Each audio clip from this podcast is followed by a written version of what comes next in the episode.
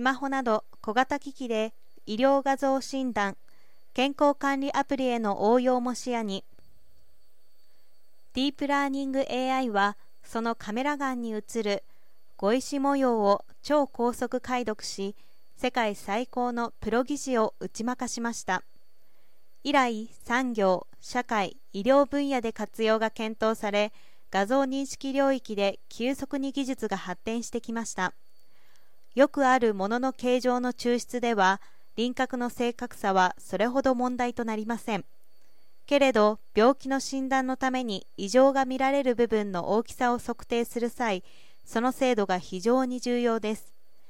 人生100年時代を迎える日本において、医療資源の不足はますます深刻化していくことは明らかで、日常の健康管理、自己検診や遠隔診療に至るまで、小型機器での AI ニーズは高まっていくことが予想されます。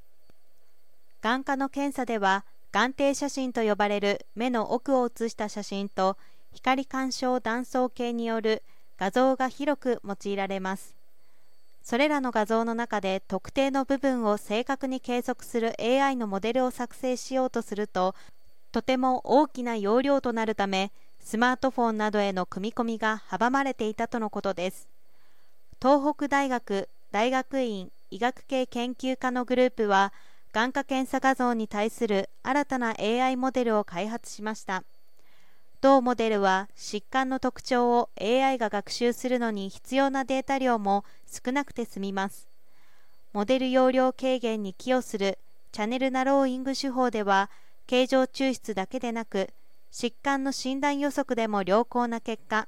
緑内障検出精度 AUC イコール0.813を得られました。従来モデルよりも軽量で、スマホなど小型機器での採用が望めます。今後はこの新開発モデルを活用し、緑内障をはじめとした目の病気を眼科で受診する前段階で身近な場所での自己検診を通じた早期発見、早期予防ができるような社会実装への応用が期待されるということです。